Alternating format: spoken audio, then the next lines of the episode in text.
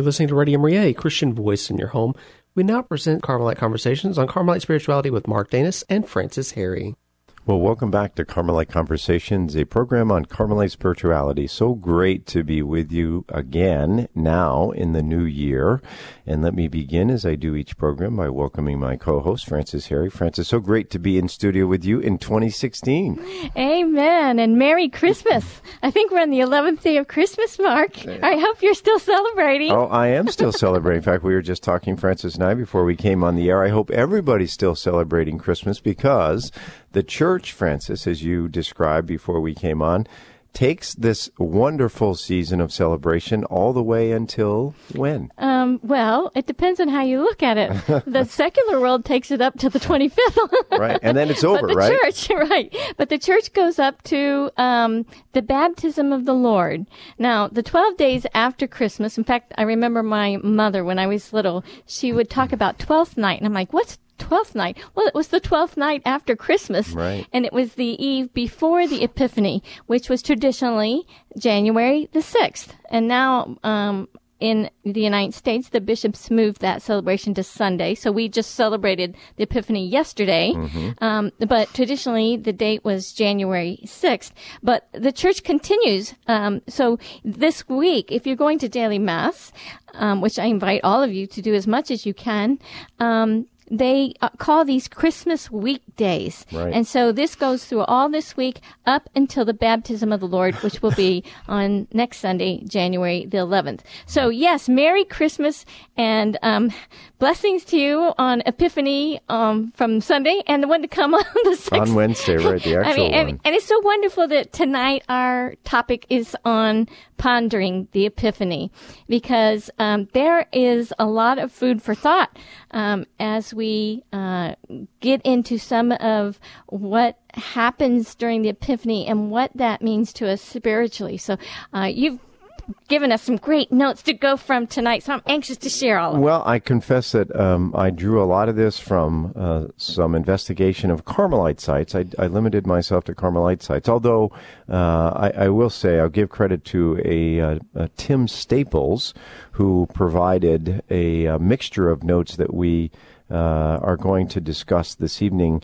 Um, though we, both Frances and I, uh, sort of wove through it a Carmelite theme. This is, after all, Carmelite Conversations, a program on Carmelite spirituality. So um, we Carmelites, of course, have a great deal of uh, enthusiasm for the Feast of the Epiphany. You know, Frances, that um, some of the research we did cautions that so often Christmas overshadows the Epiphany, but the Epiphany really is the fulfillment of the Christmas experience in the sense that now we celebrate the coming of the Lord into our own individual lives. This is the the uh, deepest meaning of the incarnation. We're going to talk about that as we go into the conversation, but uh, I want to give you both a chance to respond and then to get us into prayer here as we begin. Well, I was looking up the history of, of Epiphany, and if if what I read was correct, they said that the uh, celebration of the Epiphany was happening before the Feast of Christmas was established. Um, mm. Now I know on a, a, small plane, of course they were celebrating Christ's right. birth, but on we're talking church worldwide, um, uh, an established feast, uh, and I don't know if that's accurate or not, uh, but from the research I read, uh, I just saw that on one source. I didn't have time to go into it, but I was like, wow, the Epiphany, and of course the Eastern Orthodox, uh, that's very uh, m- more emphasis is put on the Epiphany mm-hmm. um, than on on the Christmas, or or they join them together on January sixth. Yeah, right, yeah, yeah. So, all right. Well, we we do have this opening prayer, and I actually got this from a book called Advent and Christmas with the Saints, compiled by Anthony Chiffolo. And so I'd like to share that with you. So let us get quiet and in that silent night, that holy night, and go within, enter within to be with our Lord. In the name of the Father, and of the Son, and of the Holy Spirit. Amen. Here I am, O holy infant. As the Magi carried the good news of your birth to the whole world, so anoint me as your messenger, that I, too, might bear the news of your imminence to a people in need of rejoicing, both today and throughout the coming year. Amen In the name of the Father, and the Son, and the Holy Spirit. Amen. Well, you know, Frances, again, we were talking just before we came on air, uh, reiterating, as we often do, the central theme of our weekly conversations, which is that no matter what our walk of life, no matter what our age, no matter what our intellectual capabilities, no matter what our experiences in life, we're all called to a contemplative encounter with the living God. And so we can go back and forth on some of these interesting topics about uh, dates and events and and uh, historical data that we do know and that which we don't.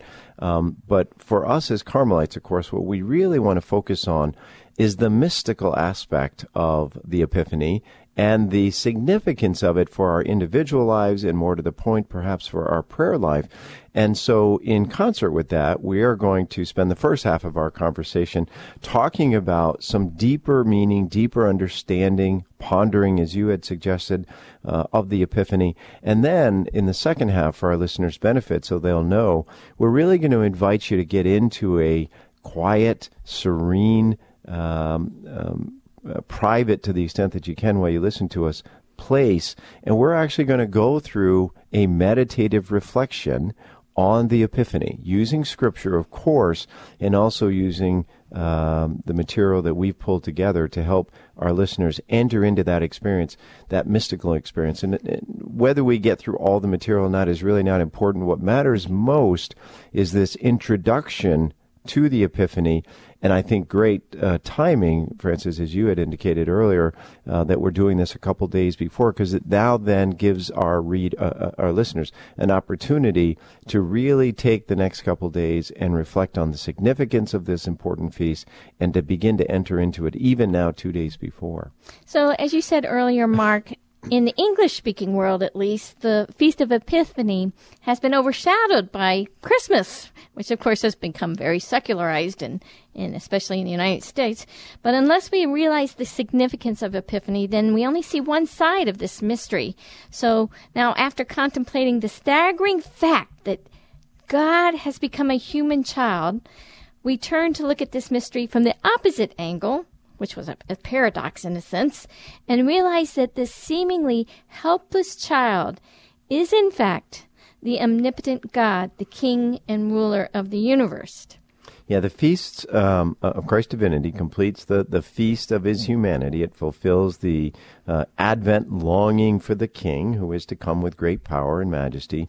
And we see, whereas Christmas is the family feast, Epiphany is really the great world feast of the Catholic Church. And again, I want to reiterate much of what Frances and I are going to walk you through uh, is uh, literature that we've drawn from uh, uh different Carmelite sites and um, uh, Carmelite reflections on the importance of the Epiphany. I, I, just want to make sure we're keeping that linkage to our Carmelite tradition, but um, I don't want to suggest this is uh, um, in, any way new material. it, it is well researched and has been uh, available to us um, uh, on the internet, and so uh, we want to share it with you as much to uh, provide the historical backdrop and the significance as to use it as a precursor to entering into the prayer experience that we'll walk into later.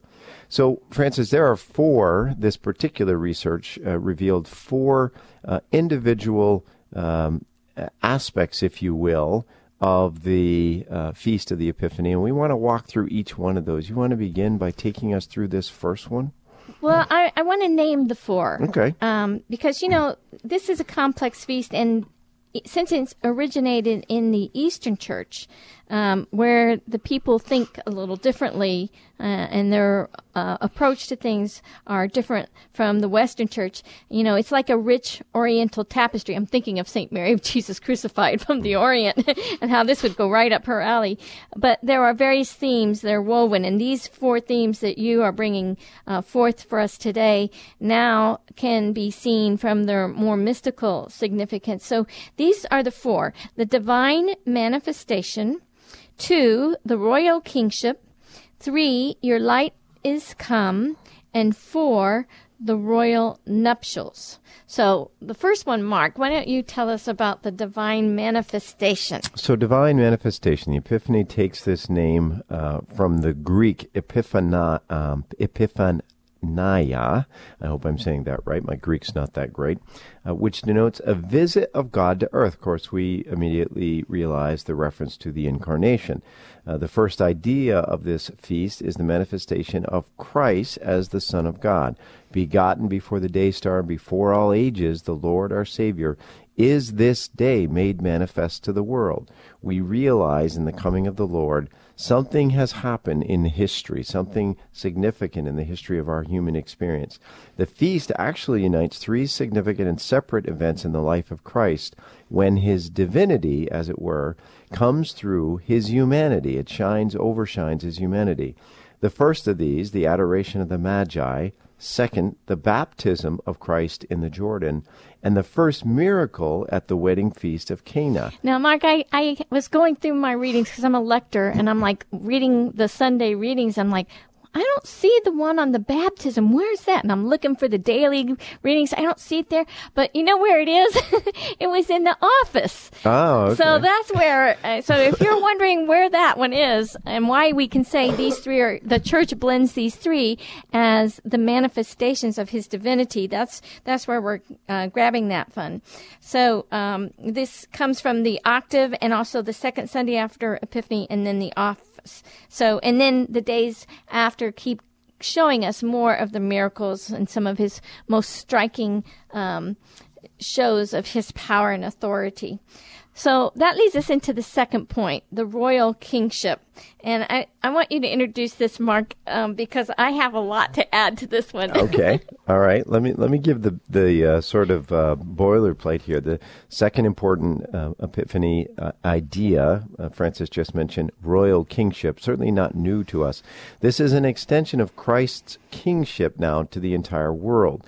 The revelation of Christ to the three kings at Bethlehem is really a symbol of his revelation to the whole of the Gentile world.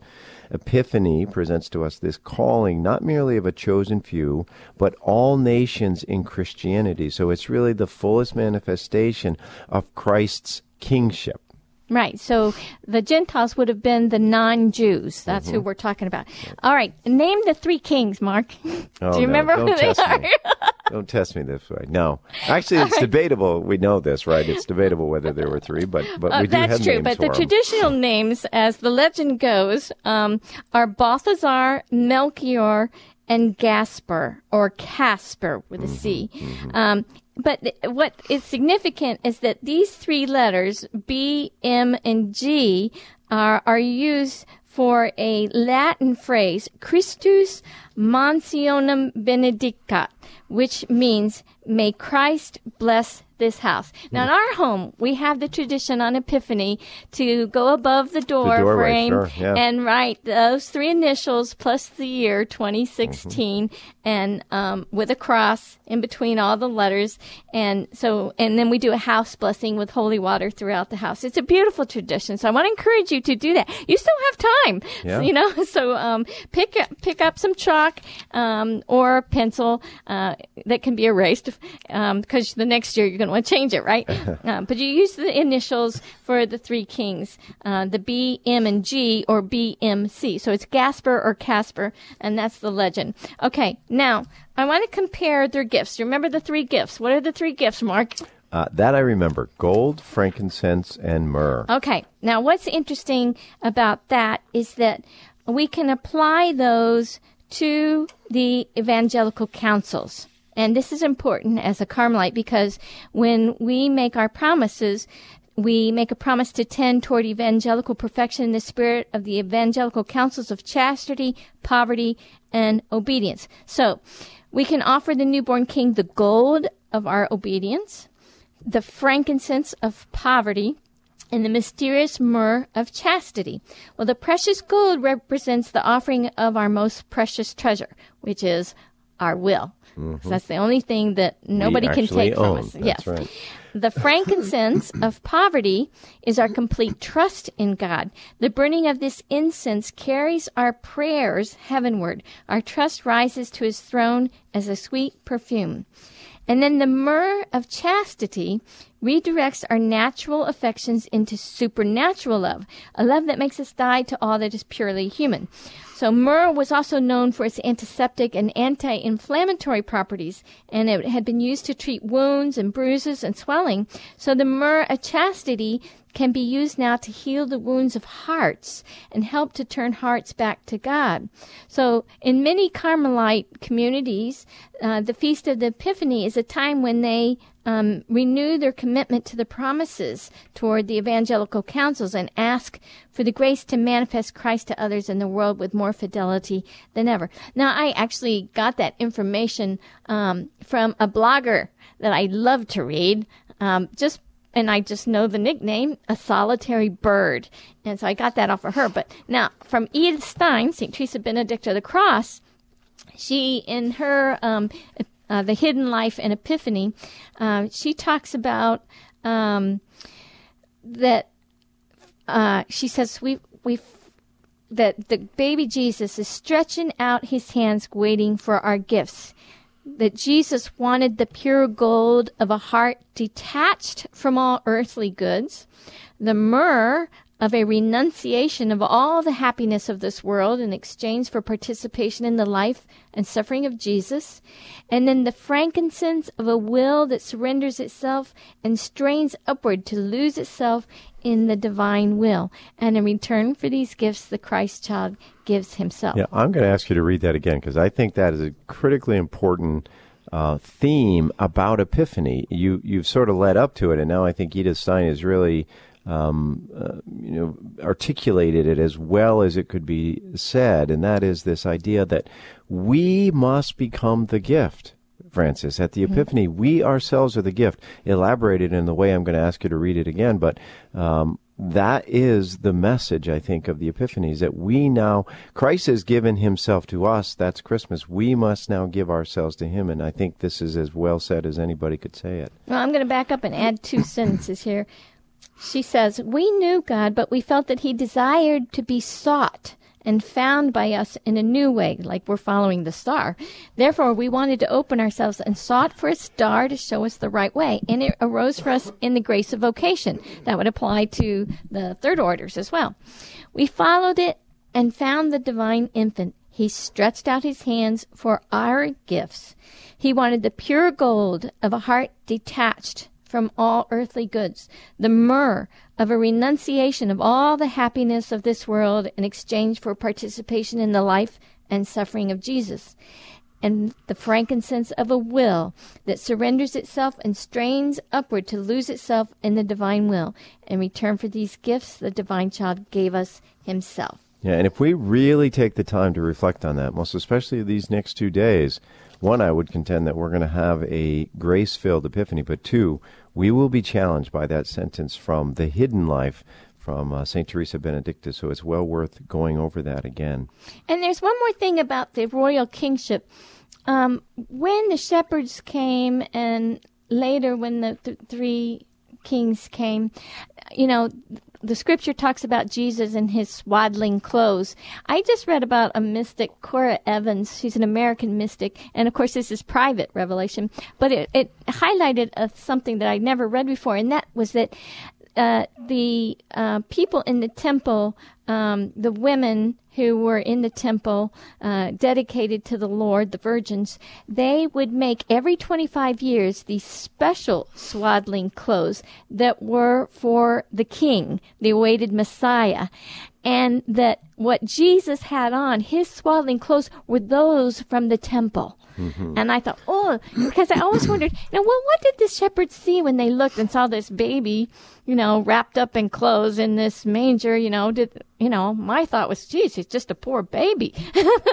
but you know, that accent on that these were very special swaddling clothes, only fit for a king, and they were only sewn every 25 years in hopes for the Messiah. So I thought that was interesting. I wanted to share that. Well, thank so you. Now we go to the third point. The third point, the third idea of Epiphany is this idea of your light is come, and I just want to uh, address this. Um, um, somewhat quickly, more more quickly than the, the previous, uh, because this is something I, I, believe we're all familiar with, and it's the idea that through Advent, we're living in darkness. Mm-hmm. With Christmas, of course, the light comes.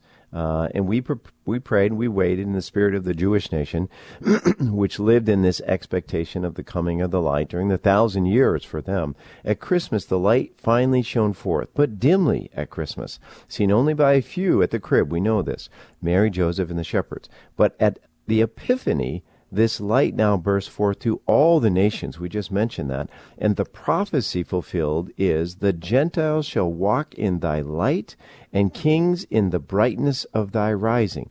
The mysterious star of the Epiphany, Epiphany, flashing like a flame, is still this other facet of the light motif. It's a symbol capable of being interpreted by a dozen different ways or in a different, different, different ways.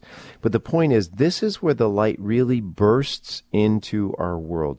Moreover, Epiphany demands that, like these kings, we should return to our own countries in a different way, carrying to all those we meet the light of Christ. For behold, darkness shall cover the earth, says the epistle of the Epiphany Mass, and a mist the people, uh, and amidst the people, but the Lord shall rise upon thee, and his glory shall be seen upon thee, and the Gentiles shall walk in thy light. These words may be applied to us, upon whom the light of Christ, of course, has indeed risen, and who have the responsibility now, Frances, as we talked about this transformation that we believe is, is a gift of the Epiphany. We have that responsibility to radiate that light in the darkness of a world, and let's accept that our world is in a great deal of darkness at this point. It's clear how much this Feast of the Epiphany must mean to all who are engaged in an apostolate for the kingdom of Christ. We must now live this Epiphany, having given ourselves over as gift we must now live it. This reminds me of the song, This Little Light of Mine, I can let it shine. Okay, but you know, the, the kings went back a different way because uh, one interpretation was that they have been changed. They had an mm-hmm. encounter with the Lord. And so must we. When we have an encounter with the Lord, we are changed, and therefore we change our direction. We go a different way. And the final uh, category is the royal nuptials. So, besides the important ideas outlined above, the first three that we mentioned, there's still this great theme threaded through the Epiphany feast of the royal nuptials, the wedding of Christ with humanity. Is an idea on a completely different level from the historical events which the Epiphany celebrates, yet it's inextricably bound up with them. For example, the historical marriage feast of Cana is used by the church to suggest the setting of Christ's nuptials with the church. Christ being the groom and the church being the bride. The wise men then represent not only the three Persian magi adoring the babe 2,000 years ago at Bethlehem, but also the Gentile world, hurrying to the wedding feast at the end of time, when mankind's nuptials with the divine bridegroom will be celebrated. The gold, frankincense, and myrrh are not only tokens for the little baby in the stable, but royal wedding gifts for the mystical marriage feast of heaven. The Epiphany antiphon I, I want to read that, and then I want you to talk about that. Mm-hmm. Here, here's the Epiphany antiphon found in the evening prayer. Today, the bridegroom claims his bride, the church. Since Christ has washed his sins away in Jordan's waters, the Magi hasten with their gifts to the royal wedding, and the wedding gifts wedding guests rejoice, for Christ has changed water into wine Alleluia. Well, we did a conversation on the Feast of Cana, if you recall, and the significance of that, and seeing it as a foreshadowing, of course, of the great wedding feast that we will all participate in uh, when uh, Christ both returns in glory and and um, and consummates, if you will, this relationship with his bride, the church. So this is a foreshadowing. This is anticipating this great event, this great feast. And the joy of it is something that we experience at the Epiphany. And the degree to which that we in, in, uh, interiorize that is the degree to which we can then carry that same message to the world. So that's the significance of it. When we come back from a break, we're going to begin a Lectio Divina on the Feast of the Epiphany and hope that you will be able to join us for that. Try to get yourself in the next few minutes in that prayerful, quiet state, and we'll be right back. A reminder you're listening to Carmelite Conversations on Carmelite Spirituality on Radio Maria, a Christian voice in your home. And we'll be right back.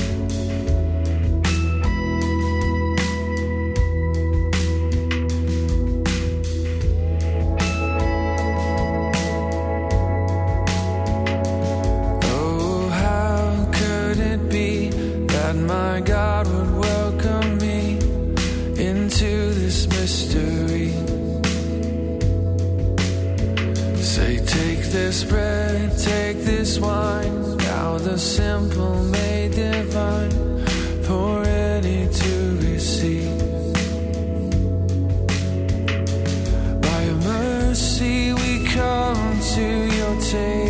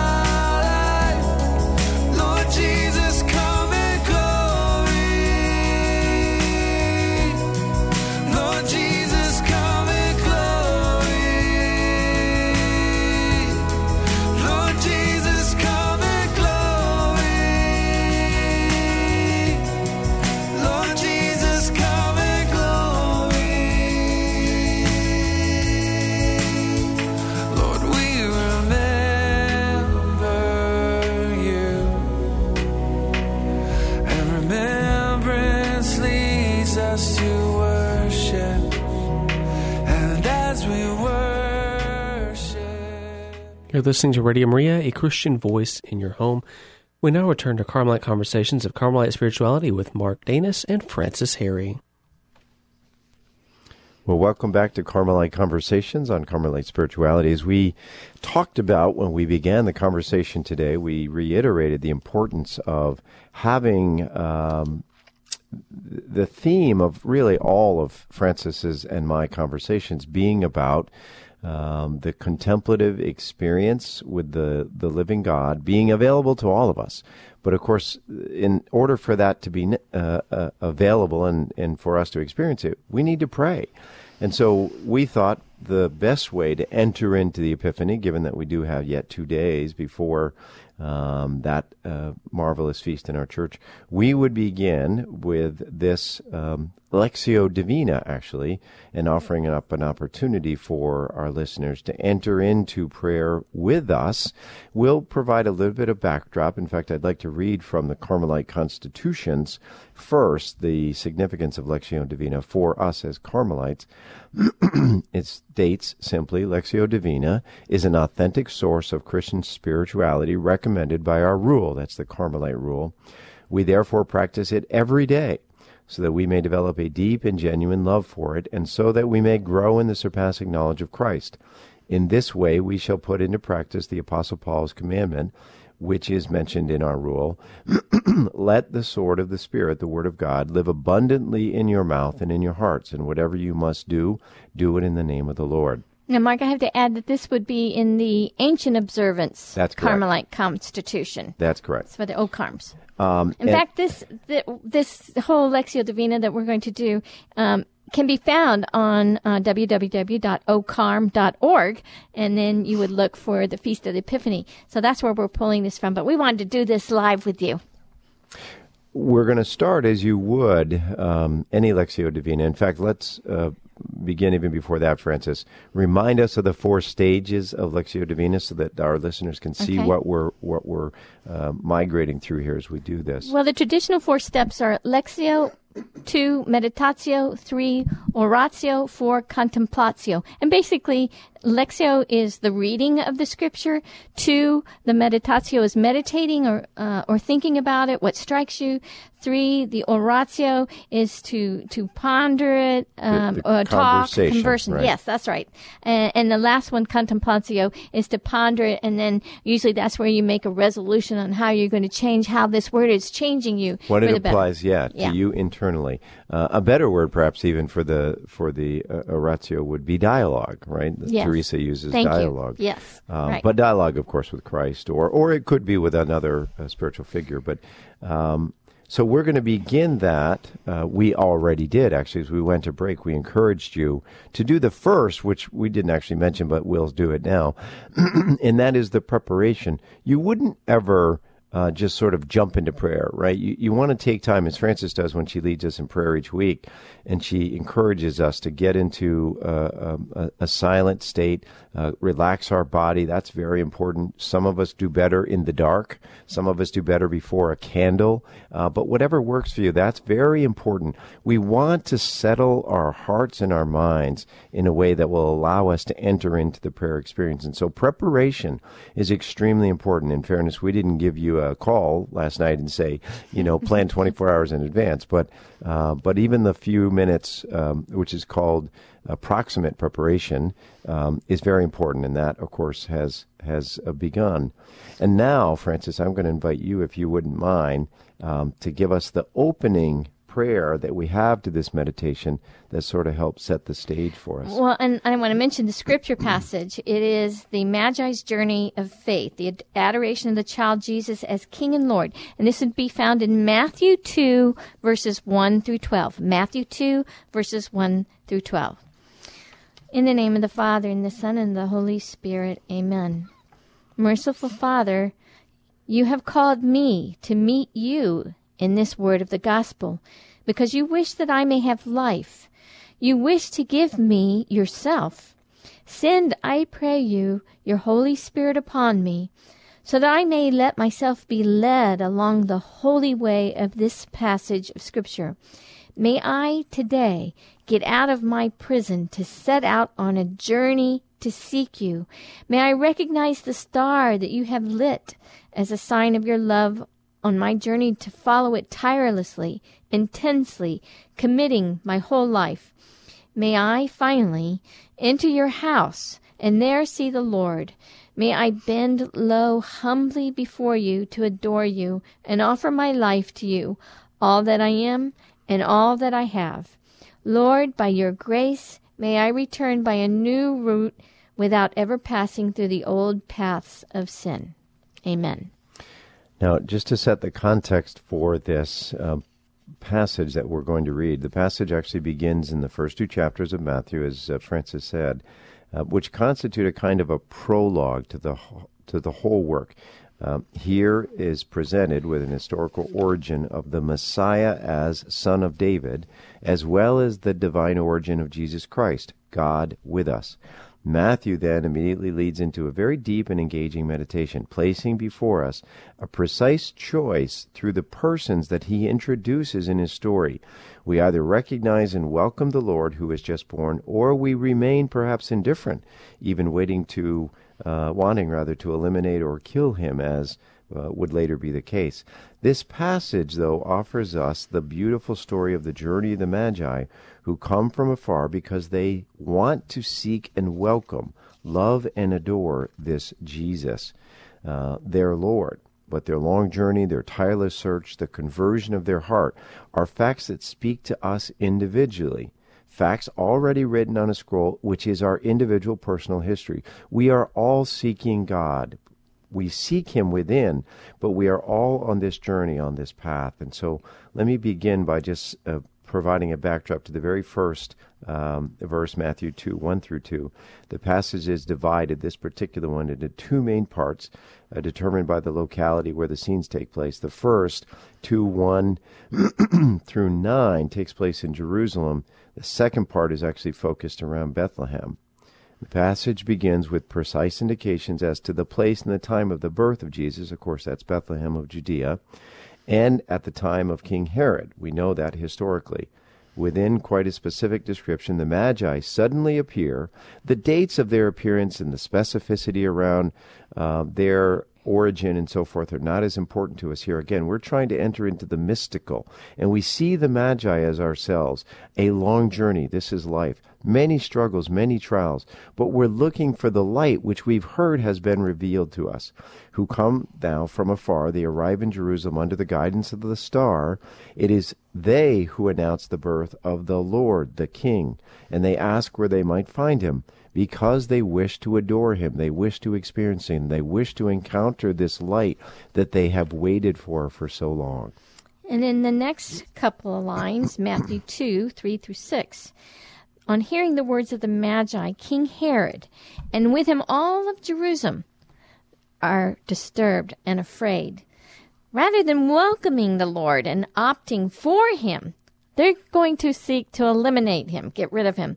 Herod caused the authorities of the Jewish people and the experts in Scripture.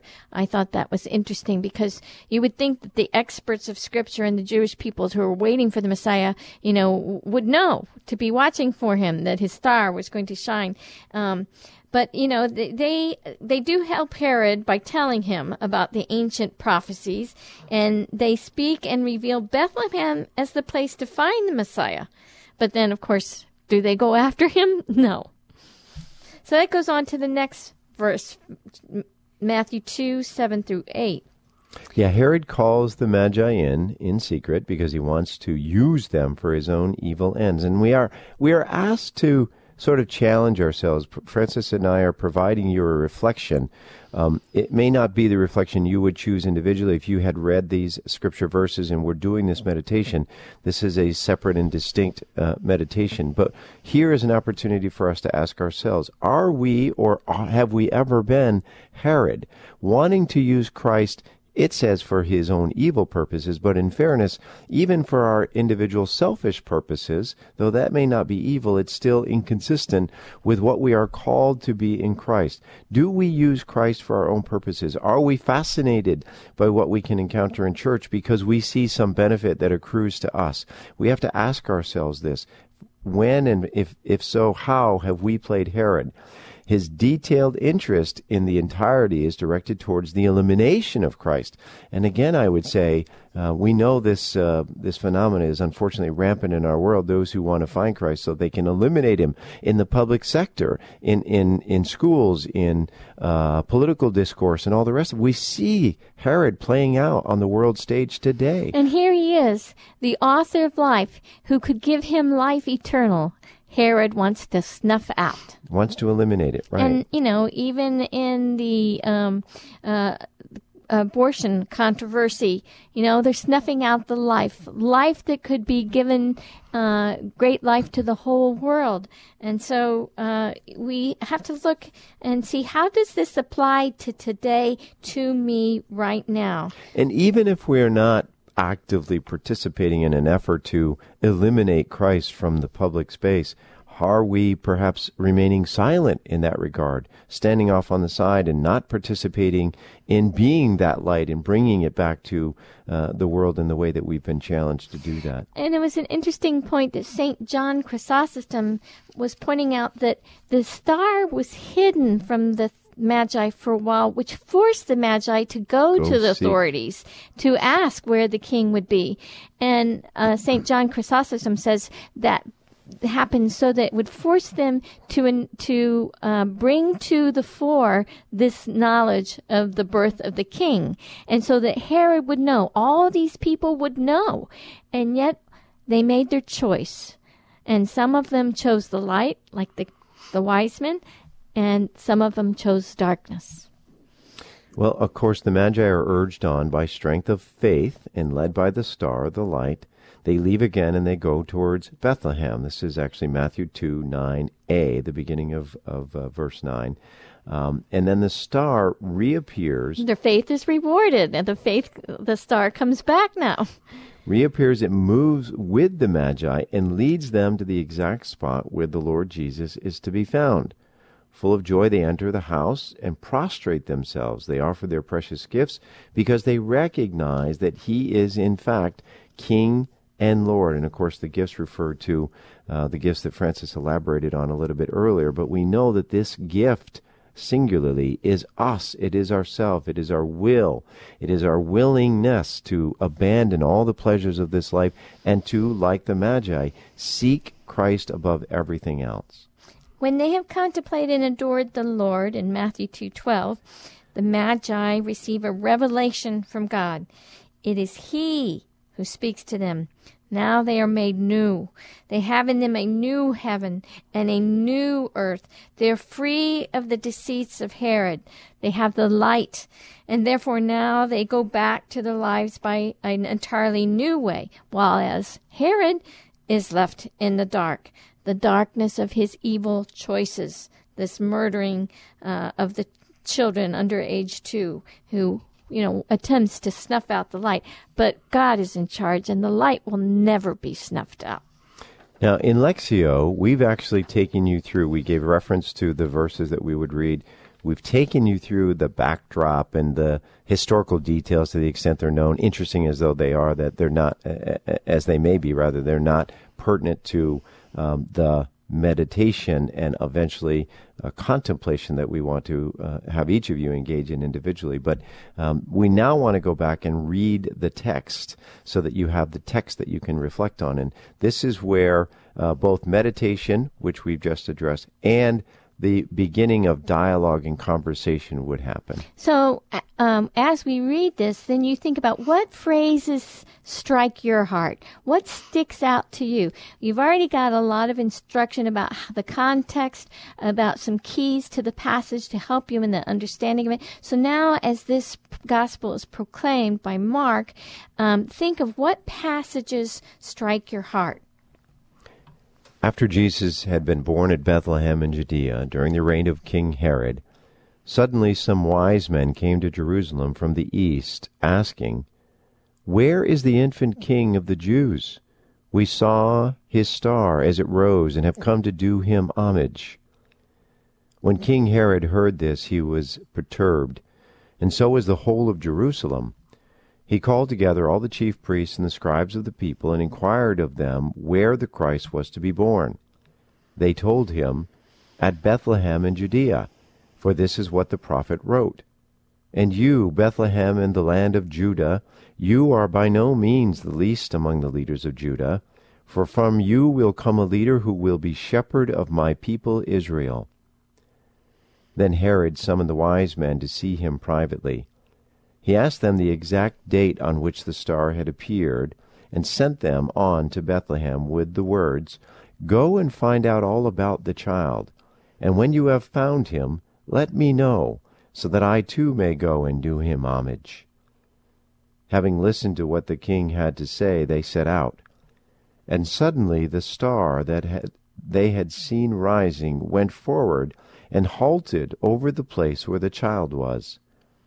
The sight of the star filled them with delight. And going into the house, they saw the child with his mother Mary. And falling to their knees, they did him homage. Then opening their treasures, they offered him gifts of gold and frankincense and myrrh. But they were given a warning in a dream not to go back to Herod, and return to their own country by a different way. So at this point, you would just take some silence and just ponder, you know, what in that reading struck you. And from this website uh, that has provided this Lectio Divina on this reading for us, they have brought up a few of the phrases that struck them. The the first one was the question that was asked, "Where is the infant king of the Jews?" So do I really feel attracted to the place where the Lord is because I desire to be with him? And, how does this apply to my life? Well, am I ready to leave my dark sinful ways, my old habits of comfort that are maybe selfish, to undertake this journey. And it's a hard journey in many cases, this journey of faith in search of Jesus. They say then, We have come to adore him. Here, the word of the Lord tests me individually on a very personal basis, puts me through a crucible. Do I really live in relationship of love with God? Do I know God? Do I desire to know God? Do I want God to know me? And I don't mean the me that we want to present to everyone in the world that keeps us protected and sheltered, but do I want God to know the real me? Am I able to open my life in His presence and allow Him to enter into the very heartbeat of my life?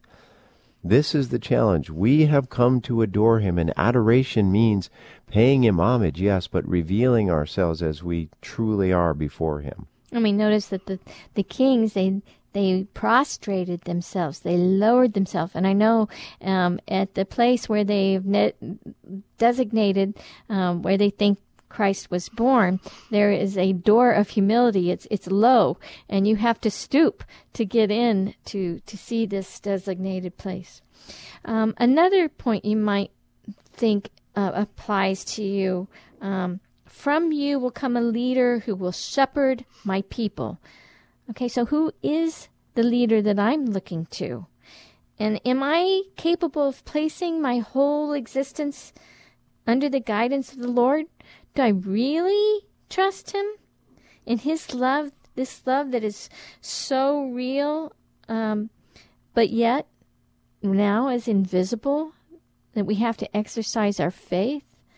How much do I let Jesus rule my life, shepherd me? Finally, going into the house, they saw the child.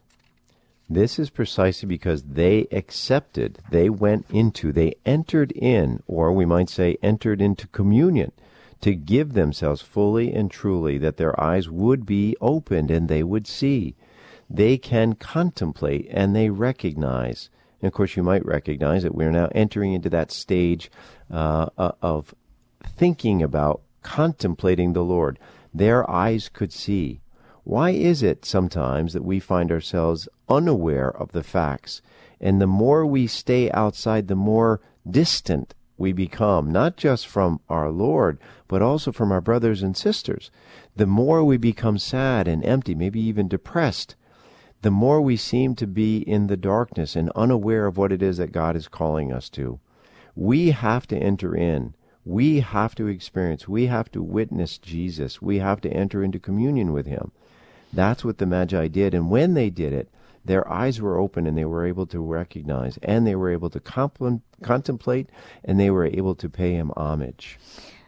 Besides finding phrases that strike you, you might find just a word or two, or maybe a theme that strikes you. Um, one of the themes in this reading would be journey. So this passage seems to be shot through the grand theme of a journey, an exodus, a going out. And so, and when you think of that exodus story, you know, how is that exodus story applied to the Magi? How does that exodus story apply to my own life? You know, here we have these verbs came, we have come, sent them, go, set out, going into, not go back. Um, so this physical journey of the Magi um, is an symbolic of the mystical journey that we all have, the journey of faith. And this is the movement of the soul that wants to know the Lord. So we have to embark on the journey. And maybe the journey has some obstacles in the way, but as long as our eyes on the star and we follow the lead of the star, we will get to our destination because the Lord wants us there more than we want to be there, believe it or not. And so um, you only fall off when you turn back or you choose to um, look away. Yeah, this theme of the star is very important. It's a very central element to this entire passage. The star has a role in guiding the Magi to their destination, of enlightening the night along the um, difficult journey, and indicating precisely at the end of the day the place where the presence of the Lord is, of giving great joy to their hearts. Throughout the Bible, stars, of course, appear as signs and blessings and glory, almost a, a, personification, if you will, of God Himself, who never abandons His people as He did not abandon the Magi on their journey. At the same time, it's a personification of the people that does not forget its God and praises Him, blesses Him, worships Him, pays homage to Him. The word star appears for the first time in Scripture, actually in Genesis 1:16, when on the fourth day the story of creation tells us that the appearance in the heavens of the sun, the moon, and the stars as signs and as light to set order and to give light. The Jewish term star is kokab, which is very beautiful and full of meaning. The letters actually make up the word and reveal the immensity of the presence that a celestial uh, a phenomenon like a star brings with them. Very important to all of this, of course, Jesus is also a star, the star that takes its rise from Jacob, that rises from on high, that is radiant, the morning star, as in the Apocalypse. In fact, in him has taken flesh an infinite love of God, which bends itself towards his children. So, all of these themes and these phrases help us to have a conversation, the oratio part, the step three of the Lectio Divina. Um, and the last step would be, of course, to sit in prayer and receive, you know, what the Lord is giving to you, and then uh, see how you are going to be changed. And then that leads us into a closing prayer, which I have um, brought forth. Um, this is actually from Divine Intimacy by Father Gabriel of St. Mary Magdalene for the Feast of Epiphany, and I think it is a good summation of our um, talk and our prayer. And of course, our, our, our Lectio Divina was was we're talking through it, so it is not as prayerful and as contemplative as it would be if we were just doing this on our own. But uh, we're trying to help you understand the mechanics of, of the whole thing. So now we would end with this closing prayer. So I ask you to get quiet and turn inward to where the Holy Trinity reigns. In the name of the Father, and the Son, and the Holy Spirit. Amen. O oh my Jesus, while I beg you to reveal yourself to the world, I also beseech you to reveal yourself more and more to my poor soul. Let your star shine for me today and point out to me the road which leads directly to you.